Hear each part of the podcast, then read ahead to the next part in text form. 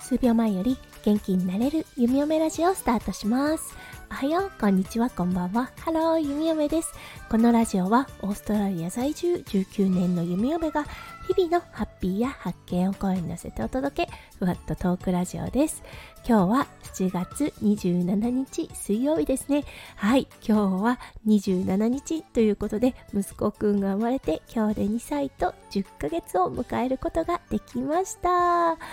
はい。もうね、早いなーって思いますね。えー、あと2ヶ月で3歳になっちゃうんだって思うと、もうね、成長が眩しい限りです。はい。そして今日はね、ちょっとあの、後ろの方で YouTube を見ながら、はい、あの、おそらく声も入っちゃうかなっていうような状態なんですが、はい、もしよろしかったらお付き合いくださいませ。先月の2歳9ヶ月のね、配信でも言ったんですが、やっぱりね、言語がすごく伸びた1ヶ月となりました。はい、先月はね、助詞が使えるようになったっていうお話をしたんですね。パパとママと何かをするみたいな感じのね、とが使えるようになったことがびっくりしたっていうような状態だったんですが、はい、今月はね、もう文章でおしゃべりができるようになったことがとっても大きいなって思います。はい、例えばうちの息子くん、ともきくんって言うんですけれども、ともきとは言えないんですが、とき学校行く？今日行く？っていう感じでお話ができるようになってます。はい、ただやっぱりお父さんお母さんの前限定となっています。そう、動画に残そうと思ってね、動画を撮ろうとすると、急におしゃべりしなくなったり、はい、お友達の前とかになると、もう全くおしゃべりしなくなったりですとかね、あの、うん、やっぱりね、シャイはシャイだなって思っています。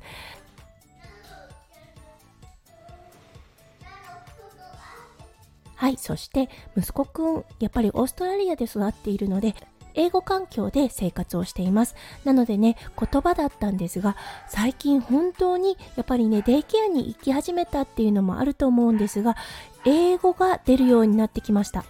特に英語の歌がすごくね、あの、歌えるようになってきたなって思っています。はい。あの、やっぱりね、デイケアで日常に組み込まれているんだと思います。みんなでね、お歌を歌ってっていうことがあるのかなって思っています。そう、だからね、キラキラ星なんかはもうあの、日本語、英語も歌えるような感じで、ああ、すごいな、私も覚えなきゃというような状態となってます。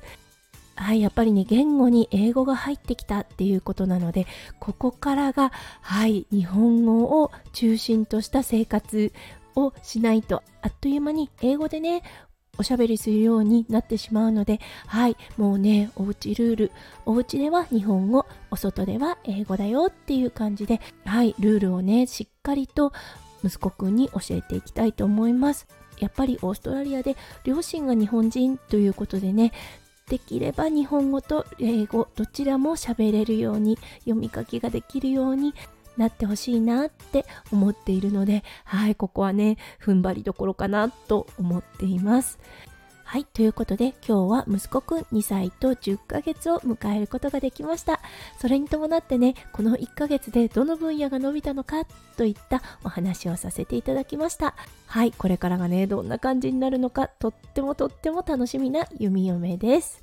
はい、それでは今日も最後まで聞いてくださって本当にありがとうございました。皆さんの一日がキラキラがいっぱいいっぱい詰まった素敵な素敵なものになりますよう、弓嫁心からお祈りいたしております。それではまた明日の配信でお会いしましょう。数秒前より元気になれる弓嫁ラジオ弓嫁でした。じゃあね、バイバイ。